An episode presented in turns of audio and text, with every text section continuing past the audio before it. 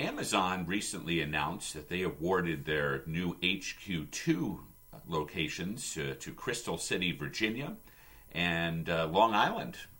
What are your thoughts on those location choices? I think they're nuts. I think they're absolutely crazy for a very, very simple reason. You know, I moved to New York 35 years ago, and the first thing I learned when I came here was that the place is in a state of infrastructure, education, and healthcare collapse. All three. They are simply non functional. And as a matter of fact, that's true in most of the United States. The smart money, and anyone with a calculator can figure this out, would have moved to Toronto, hmm. where I came from. Where I came from. Why? First of all, guess what? In Canada, they spend roughly 50% as a percent of GDP on healthcare compared to us. And they're living longer and longer every year. Their price performance is staggering. Two, the education system. You just can't beat it. It's excellent. It's first class, and their universities are wonderful. They're world beaters, all of them. And guess what? They're cheap. Talk about infrastructure here in New York. It's insane. It is going to cost us hundreds of billions, not tens, hundreds of billions to fix our trains, our subways, our bridges, our road tunnels. Uh, the L train to Brooklyn, we have to close it for the next two years just to repair it from Hurricane Sandy. The ocean waters are rising in New York.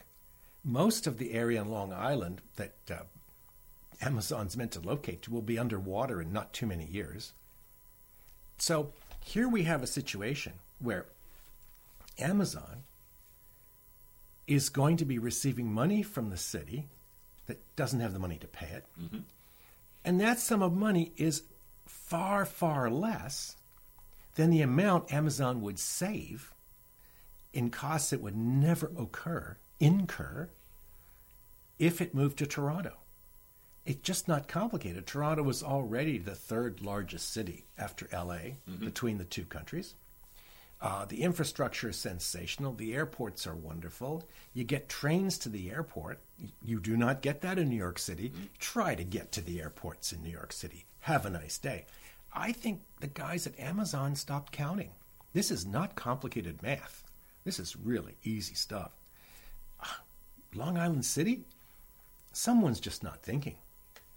Speaking of not thinking, what uh, made all these cities, do you feel, so enamored? Uh, because it wasn't just New York and Virginia that were throwing uh, tax breaks, incentives, uh, you know, uh, money uh, overall at, at Amazon. What was such the appeal? I think desperation. Um, desperation for a place on the map. You have a world today where um, the, the, the, so-called place on the map has shifted in a big way. Uh, Silicon Valley is the it place for so much venture capital, so many other things. People like New York have been trying desperately to gain back some of that, and you have here Silicon Alley, as we know, a lot of great private equity operations, people who are ready to make a move for someone like Amazon. You have cities all over the country similarly desperate to become the next great place. They want to have that uh, that allure, um, and Amazon offers it. Well, that's why they do it, and they come up with nutty numbers to get the job done.